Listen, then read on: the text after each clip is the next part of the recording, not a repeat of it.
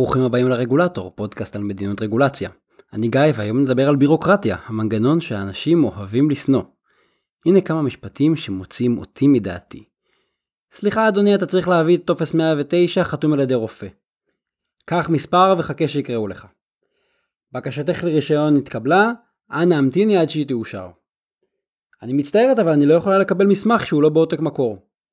זמן ההמתנה ארוך מהרגיל מיד נתפנה. שלח לי את זה בפקס ותתקשר לאשר קבלה. דרישות רגילות של רגולציה מגבילות את החירות שלנו.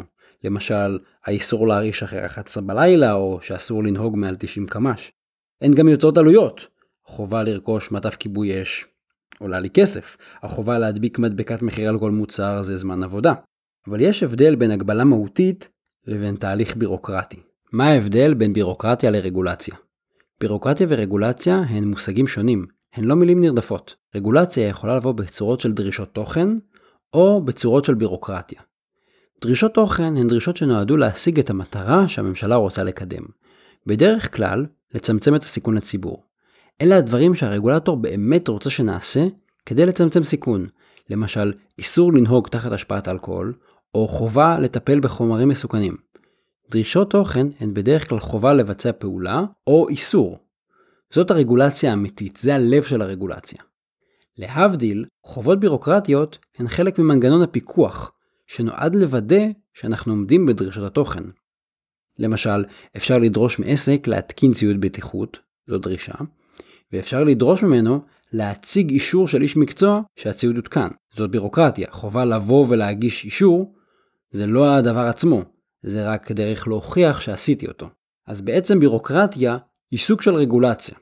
היא הסוג שנועד בעצם לפקח על הציבור באמצעות איזשהו חיכוך, באמצעות הגשת של מסמכים, אישורים וקבלה שלהם. בדרך כלל, חובות בירוקרטיה הן הדרך של המדינה לומר לאזרח, תוכיח לי שעמדת בדרישות התוכן. הנה שמונה סימנים לכך שאתם מתמודדים עם בירוקרטיה, שמונה סימנים מהקל אל הכבד. 1. אתם צריכים למלא טופס ולהגיש אותו. 2. מישהו צריך לחתום על מסמך או על איזשהו אישור. 3. שמעתם את המילים רישיון או היתר. 4. אתם צריכים לעבור בדיקה לפני שתוכלו לעשות את מה שאתם רוצים. 5. אתם צריכים לדעת מהן שעות קבלת הקהל.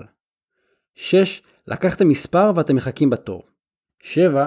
אתם צריכים לחדש איזשהו אישור או רישיון או איזשהו היתר. 8. חתמו לכם על הטופס ועכשיו אתם צריכים ללכת ולהגיש אותו במקום ממשלתי אחר. מנגנונים בירוקרטיים הם שיטת פיקוח לגיטימית, אבל כמו שראינו יש להם כמה חסרונות. אז חסרון אחד זה שכלים בירוקרטיים יוצרים עיכוב בזמני המתנה עד לקבלת האישור הממשלתי. גם אם אני עומד בתנאים שהממשלה קבעה, וגם אם הגשתי את כל מה שצריך, אני עדיין צריך לחכות לאישור מהממשלה. זה לא משנה שאני עומד בכל הדרישות, שעשיתי כל מה שצריך, עד שלא קיבלתי את המסמך, אין לי אישור לבצע את הפעולה. חיסרון שני הוא שבירוקרטיה יוצרת עבודה בירוקרטית, ובירוקרטיה היא כביש דו-סטרי. היא מייצרת בירוקרטיה עבור הציבור, אבל גם מייצרת בירוקרטיה פנים ממשלתית ועומס על הממשלה. האזרח צריך להכין את החומרים, למלא טפסים, לאסוף מסמכים ולהגיש אותם. וכאשר המסמכים מגיעים לממשלה, יש איזשהו עובד ציבור שצריך לקבל את הבקשה, לבדוק אותה, לתעד אותה. אל תגידו לתייק, זה מזכיר לי קלסרים ונייר, זה מוציא אותי מדעתי. בסוף מישהו צריך לקחת את כל המסמכים האלה, להסתכל עליהם, ולקבל החלטה, ואז גם להשיב לאזרח, לשלוח לו נגיד רישיון. הבירוקרטיה יוצרת גם עומס על האזרח, וגם על המערכת הציבורית, ולכולם יש אינטרס לצמצם אותה. סיבה שלישית היא שבירוקרטיה היא מנגנון פיקוח אבל היא מנגנון פיקוח טיפש יחסית. כשמשתמשים בבירוקרטיה, למשל חובה לקבל אישור מראש מהממשלה, כולם חייבים להגיש בקשה וכולם חייבים לחכות עד שיינתן אישור מהממשלה. בירוקרטיה חלה על כל האוכלוסייה בצורה שטוחה ואחידה. זה אומר שבודקים את כולם אותו דבר ומשקיעים משאבים בצורה אחידה על כולם. תחת בירוקרטיה, כולם חייבים להמתין לאישור מהממשלה, והממשלה חייבת לבדוק את כולם ולתת לכולם אישורים. 100% מהבקשות של האוכלוסייה נבדקות, חדשים וותיקים, גדולים וקטנים, בטוחים ומסוכנים. מאוד קשה ליישם ניהול סיכונים כשחייבים לבדוק 100% מהאוכלוסייה, זה שטוח, אין פה שום תעדוף.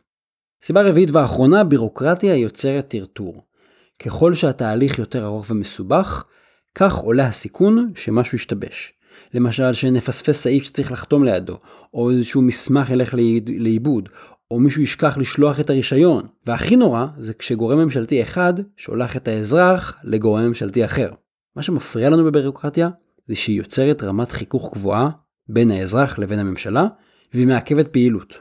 ולכן השאיפה היא לצמצם את השימוש בבירוקרטיה, ולהעדיף דרישות תוכן ממוקדות שפוגעות בדיוק במטרה, ולאכוף אותן באמצעות מנגנוני פיקוח ואכיפה חכמים. כתבתי כאן בעבר וגם הזכרתי את זה בפודקאסט, בישראל יש תוכנית לצמצום עלויות הרגולציה, ונקבע בה יעד כמותי, הפחתה של 25% מעלויות הבירוקרטיה. עכשיו אנחנו מבינים גם שבירוקרטיה ורגולציה הן לא אותו דבר, וההפחתה בבירוקרטיה היא לא בהכרח הפחתה בהגנה על הציבור באמצעות רגולציה. מה שחשוב לזכור זה שרגולציה לא שווה בירוקרטיה. יכולה להיות רגולציה בלי טיפת בירוקרטיה, ואנחנו יכולים לבנות בירוקרטיה מפוארת עם מעט דרישות תוכן שבכלל בכלל לא מגנה על הציבור. זאת עוד דוגמה לכך שרגולציה היא קודם כל עניין של איכות. אז בפעם הבאה שתשמעו על חוק או על רגולציה חדשה, נסו להסתכל כמה ממנה מורכבת מדרישות תוכן, וכמה ממנה היא בירוקרטיה. תודה שהאזנתם לעוד פרק של הרגולטור, אני ממליץ לעשות מנוי באפליקציות השונות כדי שלא תפספסו פרקים חדשים. אתם מוזמנים לעקוב אחריי גם בבלוג וגם בפייסבוק. בבלוג תוכלו למצוא לינקים למקורות ולפוסטים בנושא. תודה גם לסוניק פורמאץ על עריכת הסאונד, התכנים משקפים את דעותיי בלבד.